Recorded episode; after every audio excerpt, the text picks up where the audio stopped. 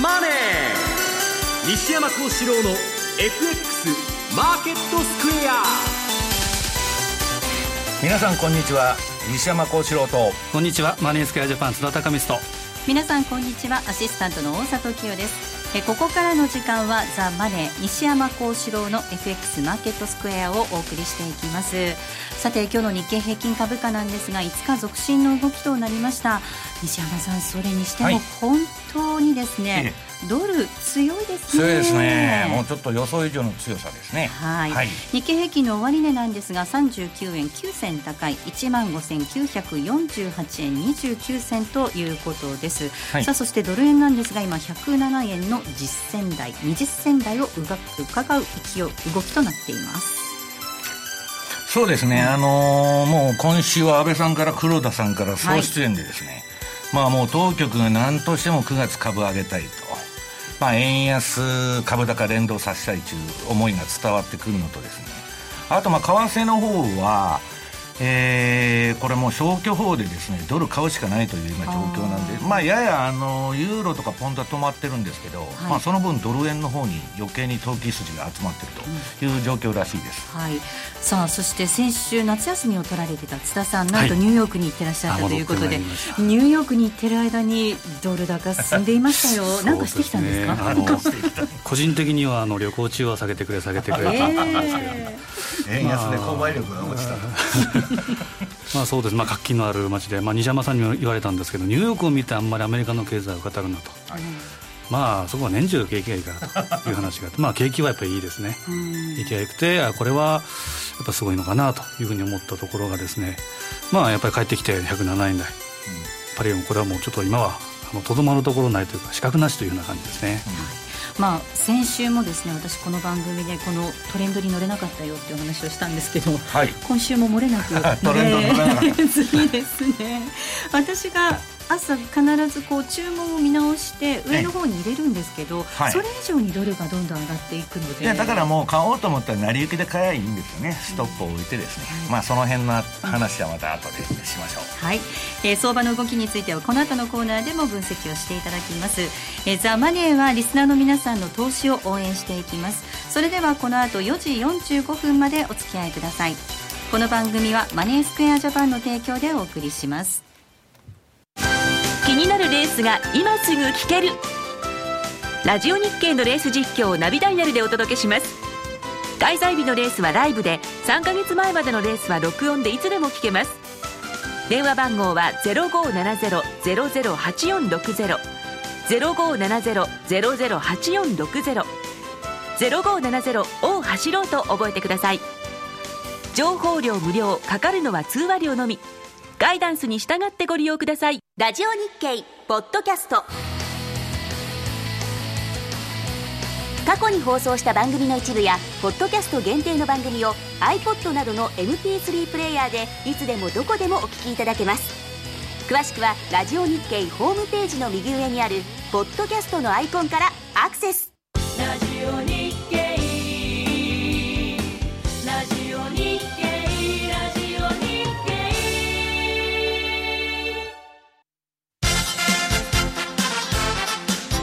Today それではこのコーナーでは足元の相場について解説をしていただくコーナーです。まずは主な通貨のレートを確認しておきましょう。えドル円なんですが、この時間107円19から1920、そしてえユーロ円ですが138円4348、一方、ユーロドルなんですが1.291820で推移しています。えそれでは、マネースクエアジャパンチーフアナリスト西田明宏さんにお話を伺っていきます。西田さん。はい。よろしくお願いいたします。はい、よろしくお願いします。さあ、ドル円なんですが、今日は107円の30銭台までありました。この動きについてはどんなふうにご覧になりますか？そうですね。まあ、あの、昨日107円を超えてきたのは、えーまあ、安倍首相と黒田日銀総裁の会談があって、まあ、日銀がですね、えーまあ、追加緩和にも躊躇しないというようなことが話が出たことが、まあ、直接的なあのプッシュ材料だったと思うんですけれども、やはり根底にはですねやはりアメリカのその金融政策に対する見方がこう変わってきたことがあると思うんですね。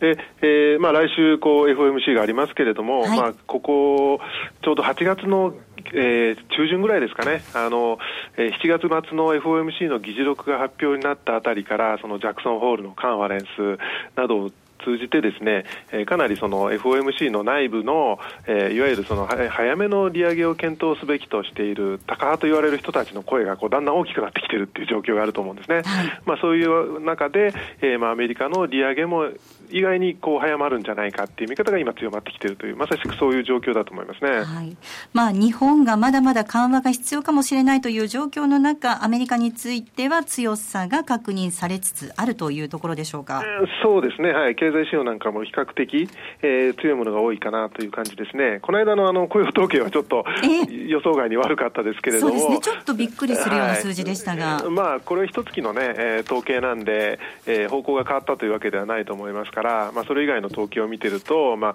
えーと個人消費も自動車販売なんかかなり好調ですし、えー製造業の景況感なんかもですね、まあ、他の国がだんだんこう 弱くなってきてる中で、アメリカはこう割とぐっと上向いてるんで、その差っていうのはね、割とはっきりと分かりますよね。はい。さあ、そしてヨーロッパの方に目を転じますと、スコットランドの独立問題というのが今、ちょっと注目を浴びてますね。そうですね、まあ、先週あたりはその、まあ、かなりピークが来たというか、えーまあ、あの多分独立は否決されるだろうって、高をくくってたような節があったと思うんですけれども、まあ、あの世論調査の結果が、まあ、一部逆転したりとかしたことがあったので、えーただ、もうそれを受けて、ですね、まあ、かなりこう、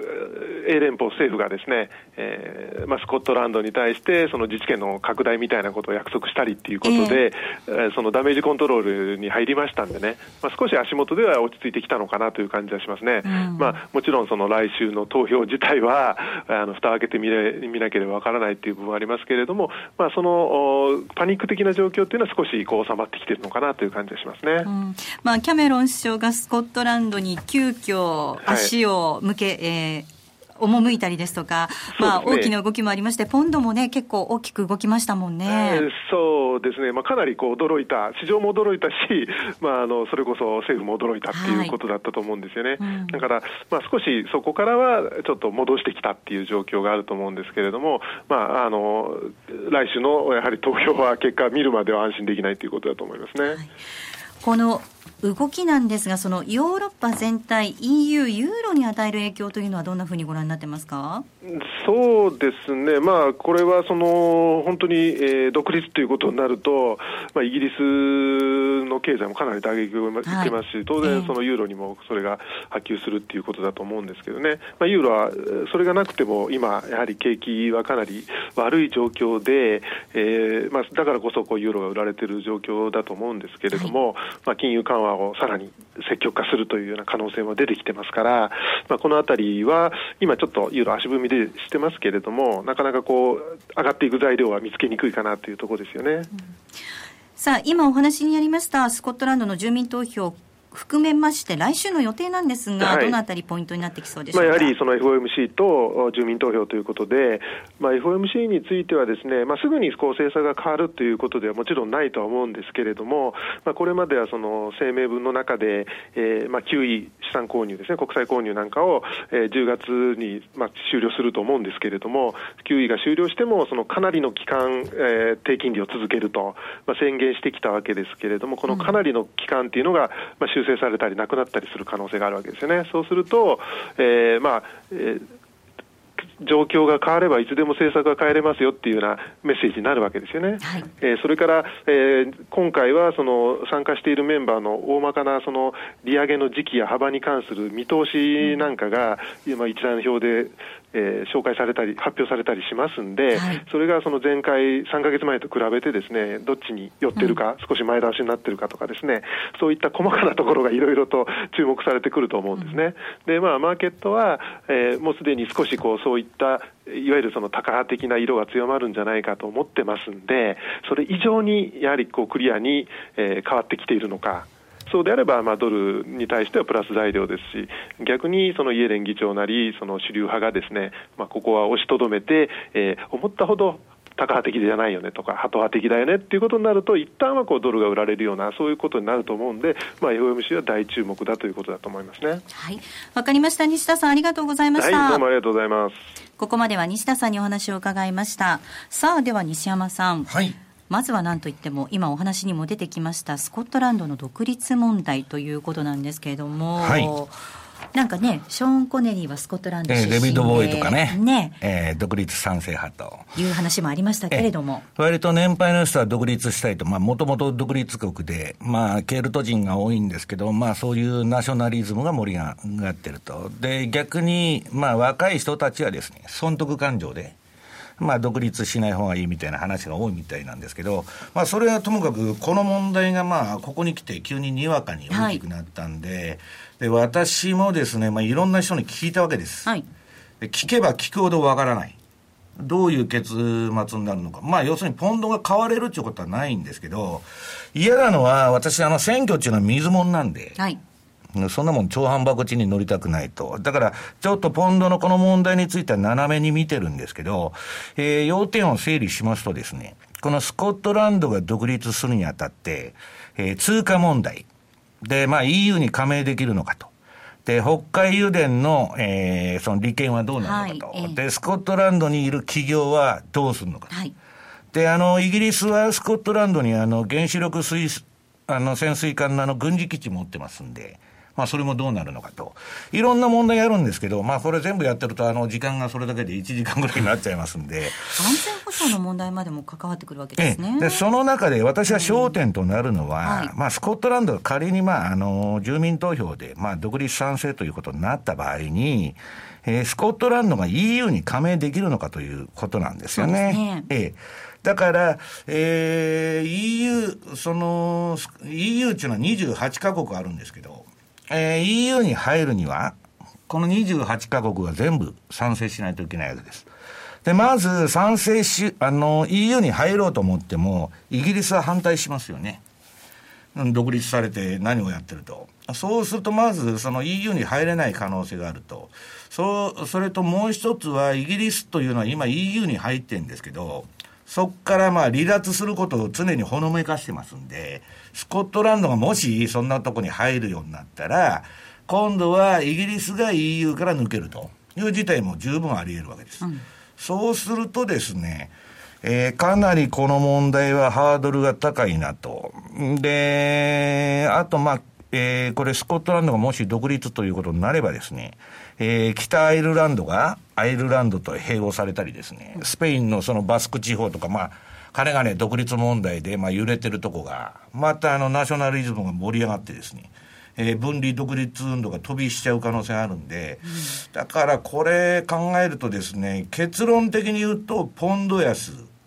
で、ユーロ安、で、ドル高中シナリオなんですね、いずれにしても。ただ、えー、来週、えー、18日ですか、9月の。まあこれ、投票自体が水物なんで、まあ、あのちょっとこれを見てから動いた方がいいのかなという気が私はしとるんですけど、うん、あの津田さん、今週、先週から今週にかけて、まあ、独立派、賛成派が反対派を拮抗、うん、若干上回るなんていうニュースも出てきていましたので、はい、ポンドがね、売られましたよね。そうですね、あのまあ、これは、まあ、日本の選挙でも同じ通り、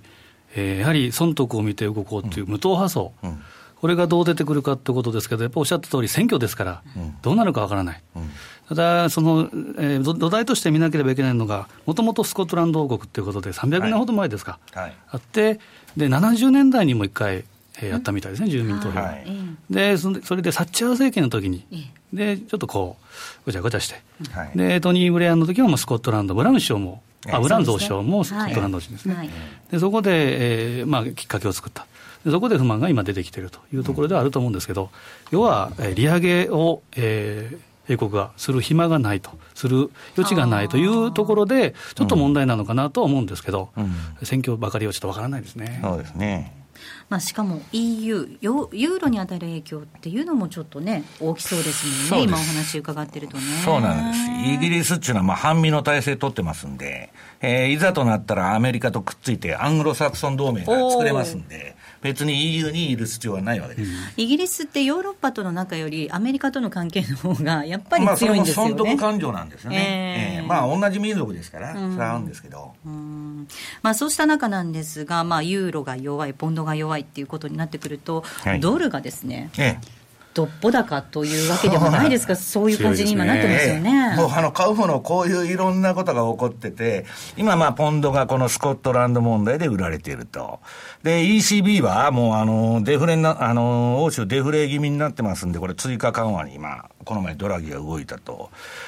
そうするとですね、えー、で、スイスはですね、えー、ユーロとペグになってますんで、これもまあ、ユーロ下がったら下がっちゃうと。うん、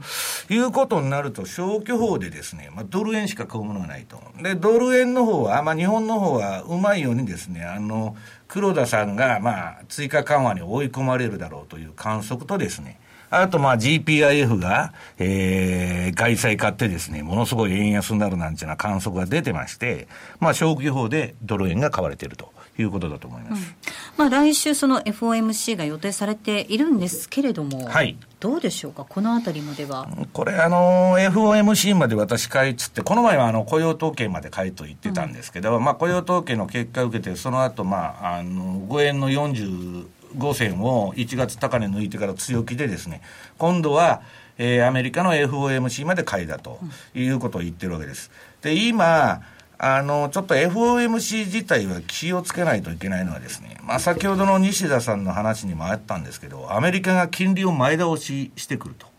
前倒しで上げてくる。あそうそう、利上げを前倒ししてくると。いう思惑でですね、えー、いろんなことが言われてまして、今それでイエレンのその息のかかったサンフランシスコ連銀がですね、はい、市場は FOMC よりも緩和的な政策を想定しとると。いうことで、FM、FOMC のメンバーが出している金利見通しよりかなり、えー、緩和的だと。で、これは、えー、ちょっと、えー、油断しすぎじゃないかということをやってるんですけど、そのなんでこれが大きなネタとなったかというとですね、日経新聞が、そんなことどこにも書いてないんですけど、サンフランシスコ連銀は市場が将来の利上げを過小評価していると警告を発したと。そんなことどこにも、あの、サンフランシスコ連銀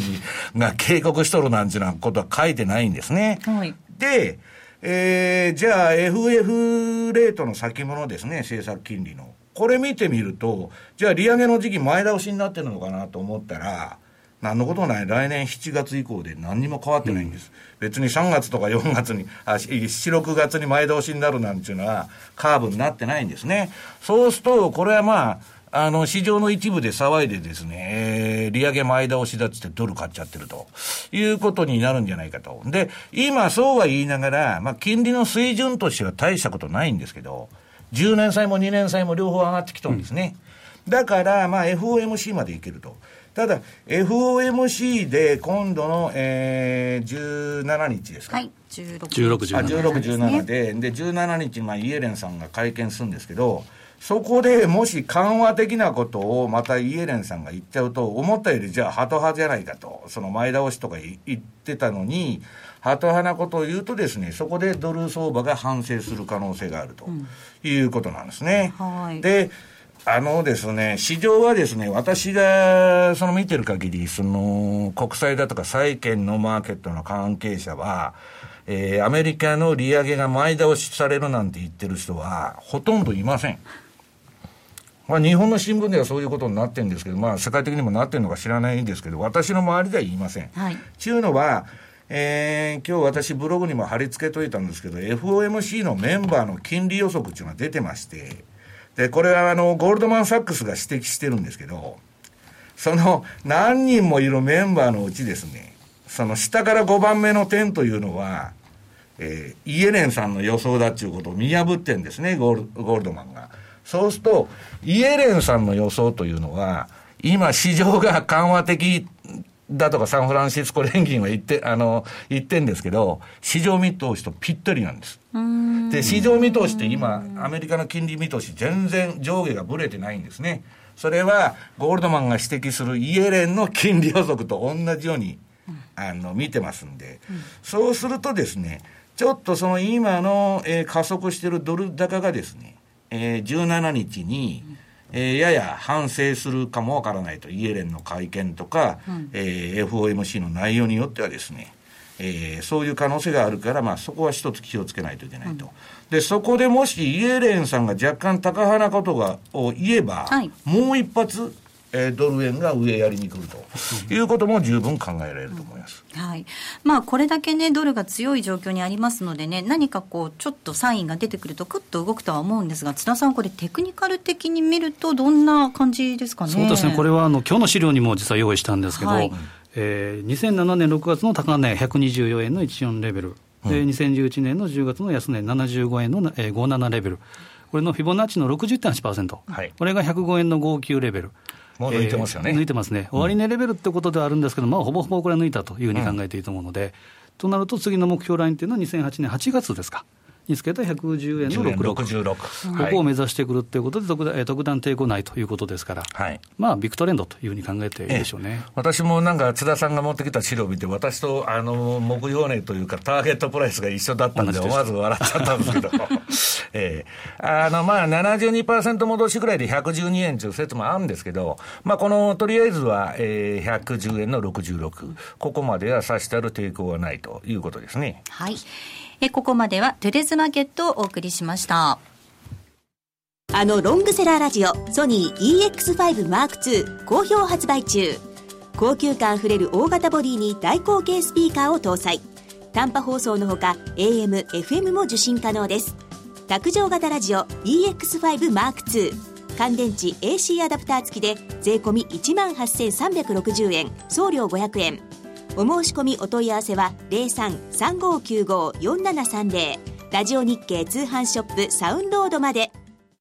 CD 金井さやかの90日で仕上げる TOEIC テスト。ステップバイステップコーチング。好評発売中。500分にも及ぶ音声ファイルとボリュームたっぷりの PDF ファイルを1枚に収納。しっかり確実にテストに向けた指導を受けることができます。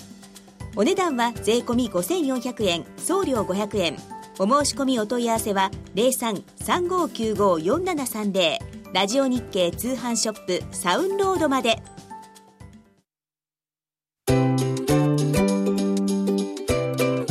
M2J トラリピーボックス。トラップリピートトラップリピート。僕の名前はトラリピトラップリピートトラップリピート。それを略してトラリピーさあ、このコーナーでは FX 取引の考え方について津田さんに教えていただくコーナーです。え今週も引き続き私がトレード、バーチャルトレードを行っておりますので、まずはトレードのご報告からさせていただきたいと思います。はい、えっ、と、今週こそは、今週こそはこのドル円のビッグウェーブに乗ってやるということでですね私も月曜日から今日まで毎朝毎朝必ずですねドル円の買い注文を入れるんですけれども私の注文その値幅以上にドルが上がってしまうので注文入れた後に例えば、えーと、今朝もそうなんですけれども、うん、えー、107円のえー、10銭ぐらいまでの買いを入れるんですけれどもそれ以上にドルが上昇しちゃうので買えないという状況が出てきましてようやく1万通貨だけ今ポジションを持っているという状況ですね。で一方で、えっと、ニュージーランドドル円は、え引き続き以前から入っているトラリピが動いていたのでここでトータルで4000円ぐらいの利益は出ているという状況です。ねまあ、基本的に多いのはやはりおしめを待とうと、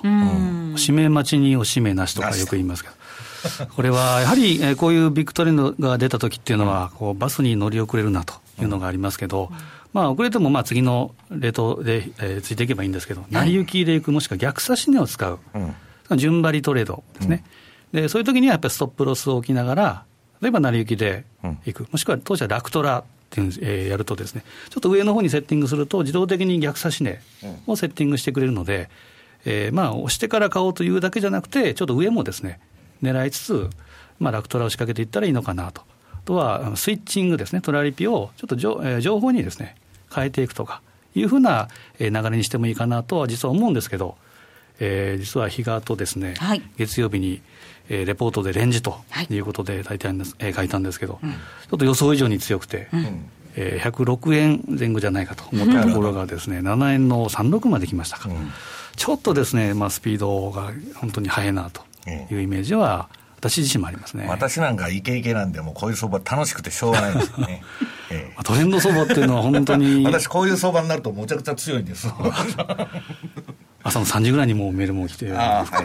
い、もうあの24時間売買してますんで。わあテンション高くなっちゃってるんじゃないですか？いやそうなんですよ。もうあの今あの比嘉さんあじゃない津田さんおっしゃった通りですねえどうしたんですか私も間違え私は怒りませんから、ね、あのー、日足週足両方トレンド出てるということでですね、えー、もうすごい強い相場なんですね。で、こういう時は相場は待ってくれないんです。買おうと思ったら、成り行きで買えばいいんです。ストップ入れて。だから、えー、指し値するというのは、まあ、大札さんの知性が邪魔してるのか、なんかこんな高いとこ買っていいのかということになると思うんですけど、相場中はですね、あの、このところずっと言っとるように、買おうと思ったら、とりあえず買った、うん、一部でも買ったらいいんです。成り行きでも買えって先ほどね、はい、おっしゃってましたね。はい。で、また下がったら買う余力さえ残すといたり、ストップさえ入れてたら何も怖くないんで、うん、まあ、それについていかないとなかなか乗りにくいと。あとはですね、まあ、冷やしベースで乗り遅れたら、私なんか今、あの、1時間とか4時間とかですね、まあ、5分まで含めて、割と短いタイムフレームでもどんどんテクニカルベースで売買してるんですけど、まあ年に2回くらいしかないんですね、大きなトレンド相場っていうのは。で、私らみたいな職業人っていうのは、ここで取らないと飯が食えないわけです。はい。はい。はい、だからまあそういういい相場だってことですね、今。うん。まあ本当に大きなトレンドを、ビッグウェーブを逃す、みすみす逃すではないですからね、はい、ここはね。なんか私、あれですよね、あの買い出動しちゃい、積極的に買い出動しちゃいけないときに、積極的に買い出動ワイルドとか言ってるんですけど、実はね、あの小心者で、あのレンジ相場だけ思い切って あのポジション取ってですね、トレンドが出ると、あの取らないんですよね。まあ、逆指標と言われたのが、ちょっと引っかかっていらっしゃるんじゃないですか。今年あの今週も大札さん、あんま買われなかったんで、ドルが上がってるということだと思うんですけど。いや、でも一方で、ニュージーランドドル円でちゃんとこうスワップが積み上がってますから、その辺はやっぱりね、はい、いいなと思うんですけど、津田さん。はい、そうですね、そういったあの、まあえー、相場に乗れなかった、もうよくあの新年には黙ってつけというのがあるんですけど、心理的にはやはり、ちょっとなかなか乗りにくいというのがあると思うんで、はい、でそういった意味でも、当社ではですね、あの9月20日から、はい。えー、トルコリラを、えー、新たにスタートする予定で、今動いてまして、えー、で、えーまあ、スワップで稼ぐ FX。うんとは、えー、総水、総水っていうのは、まあ、動きですけど、これもですね、実はトルコ、今が47、8円ぐらいですか。うん、えー、けど、総水で見るとですね、ドル円よりも高い。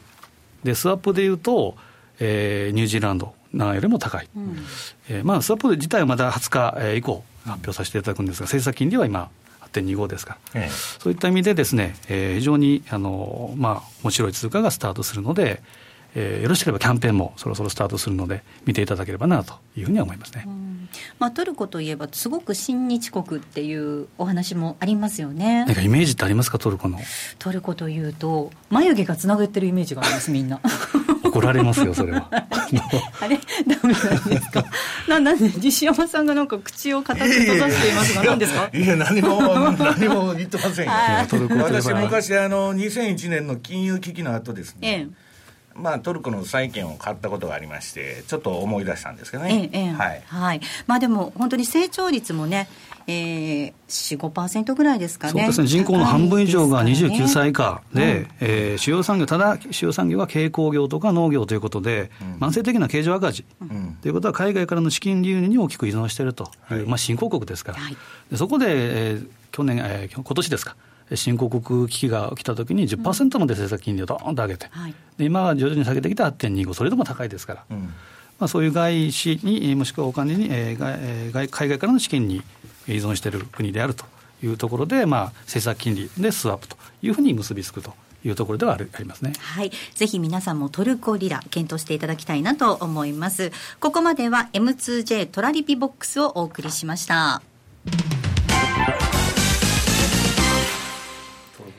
マネースクエアジャパンは FX は投機ではなく資産運用であると考え、特許取得済みのオリジナル発注機能や独自のリスク管理ツールの開発により、今までとは違った取引スタイルを個人投資家の皆さんに提案しています。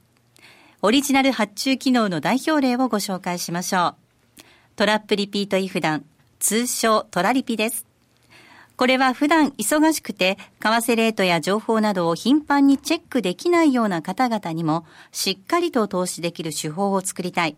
そんなコンセプトで開発しました。具体的には、もしもこのレートで買えたら、いくらで売るといった注文、つまり、イフダンをたった1回設定するだけで、複数発注できる、つまりトラップができ、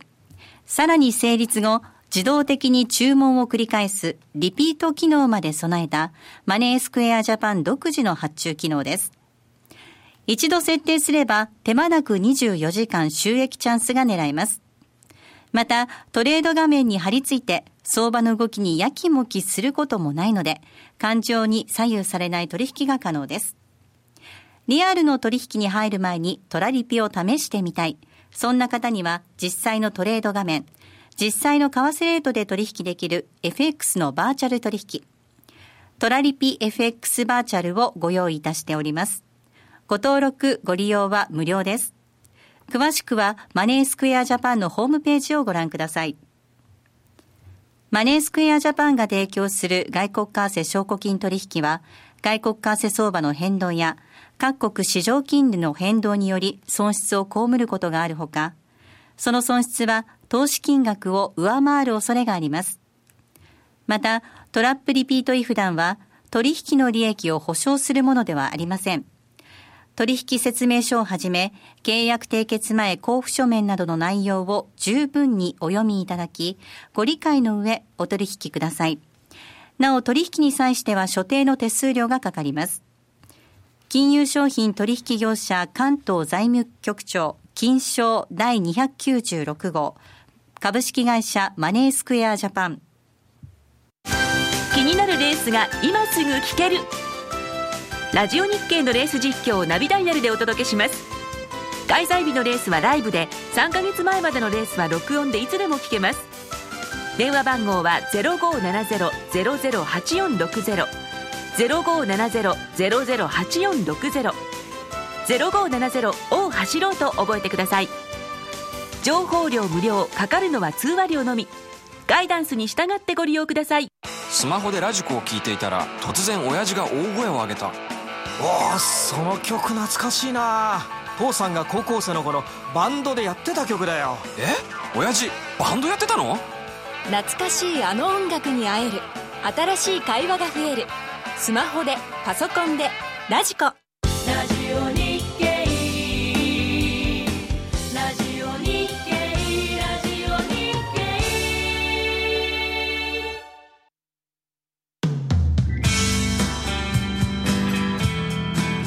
西山幸四郎の FX マーケットスクエア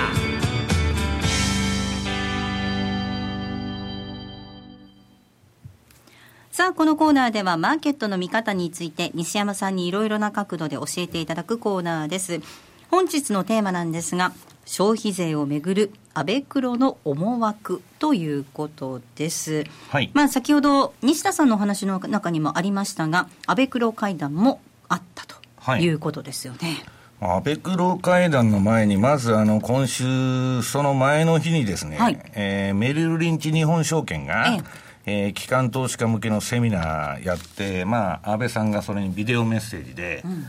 えー、まあ、アベノミクスは買いだと、相変わらず、まあ、えー、そういうことを強いメッセージを発してましてですね、うん、で、その日はですね、あの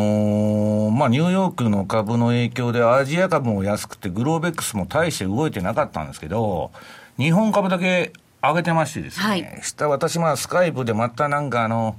えー、入ってきて、また PKO が入ってんのかって海外の運用者が聞いてんですけど、いや、それは知らんと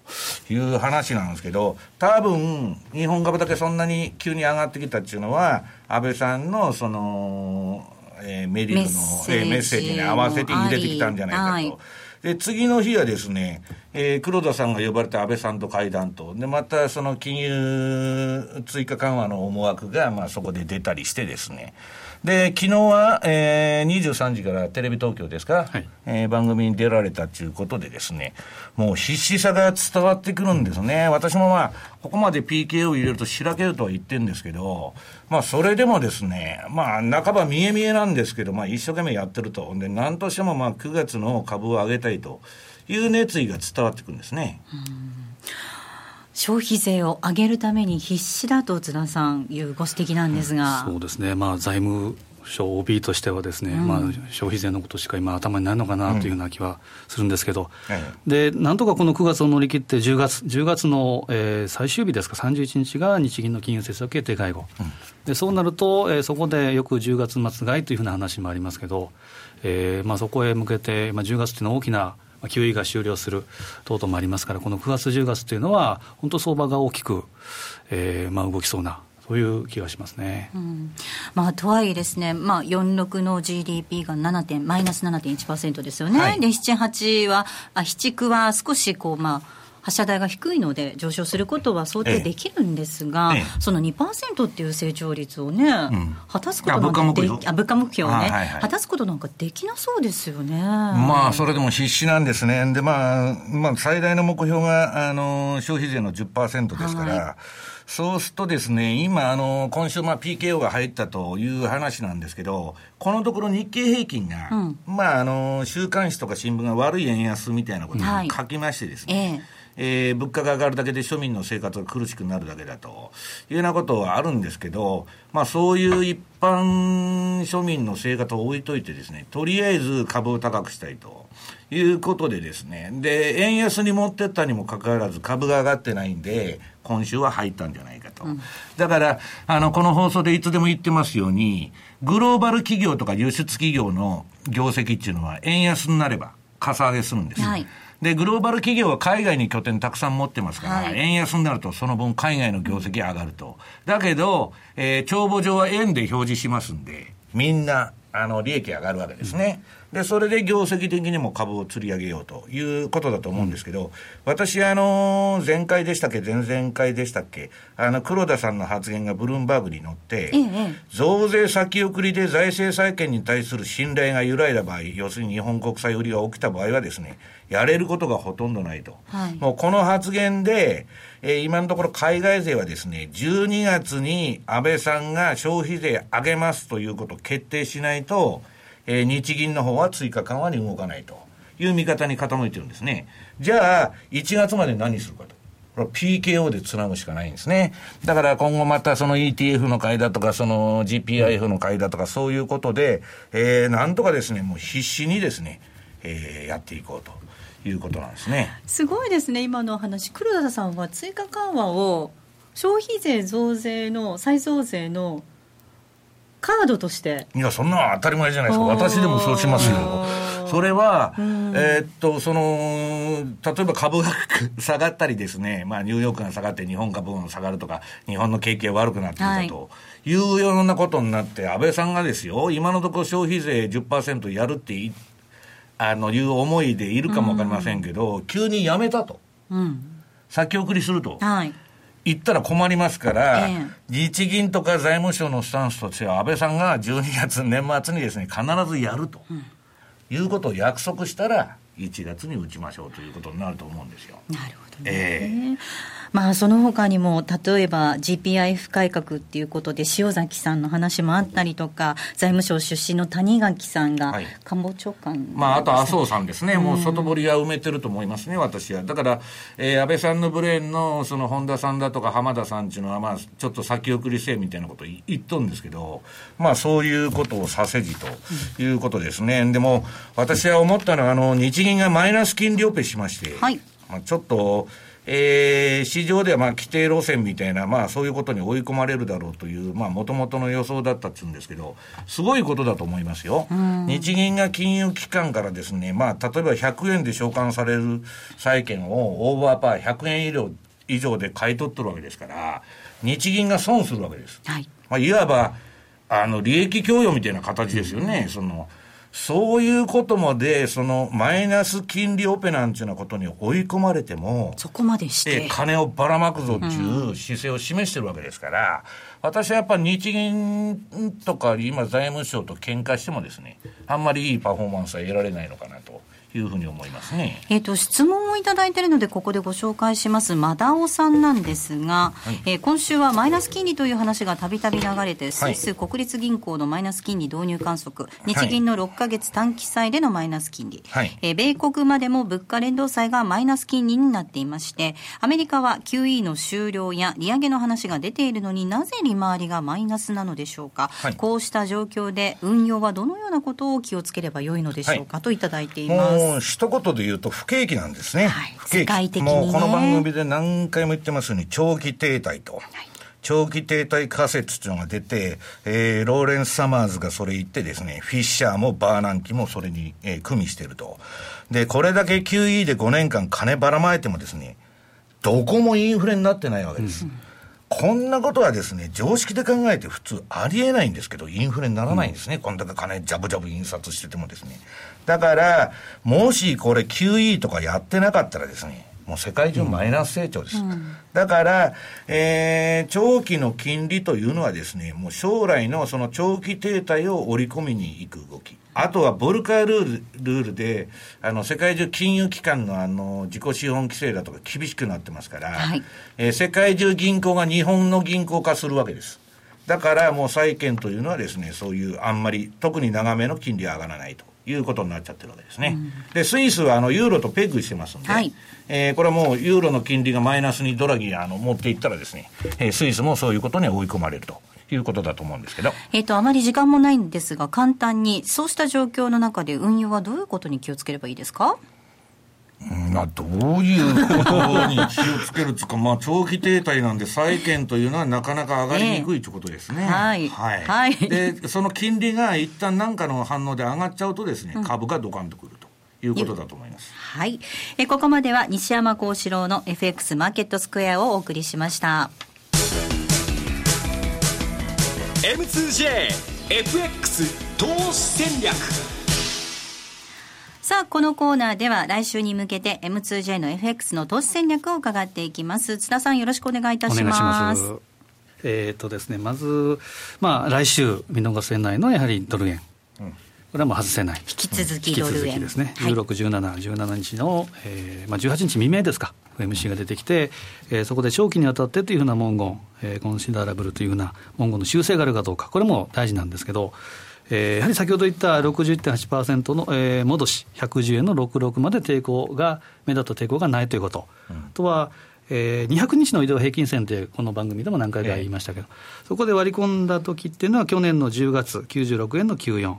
うん、そこから1月2日、105円の41まで8.73%上げた、うん、で同じような、まあ、このグランビルの法則。で割り込んだ時の8.7%を8月8日の101円の51基準に考えると、これも110円の37。110円っていうのは、ターゲットにはい、見えてくると。ただやはりえーまあ、どういった文言もしくは、えー、出てくるかどうかっていうのもありますけど、押しが入るとすればどこがあるかというと、今日の資料でも用意したんですけど、一目均衡表の転換線、ええ、このあたり105円の72ぐらい、このあたりが押しても目いっぱいじゃないかなというふうには見てますね。FOMC まで FOMC でどういう話が出てくるのかこの辺は注目しておかないといけないですね。ここまでは M2JFX 投資戦略をお送りしました。さてお送りしていましお送りしてまいりました西山幸四郎の FX マーケットスクエアなんですが、はい、そろそろお別れのお時間です。ここまでのお相手は西山幸四郎と。マネースクエアジャパン須田貴光と。大里清でした。さようなら。この番組はマネースクエアジャパンの提供でお送りしました。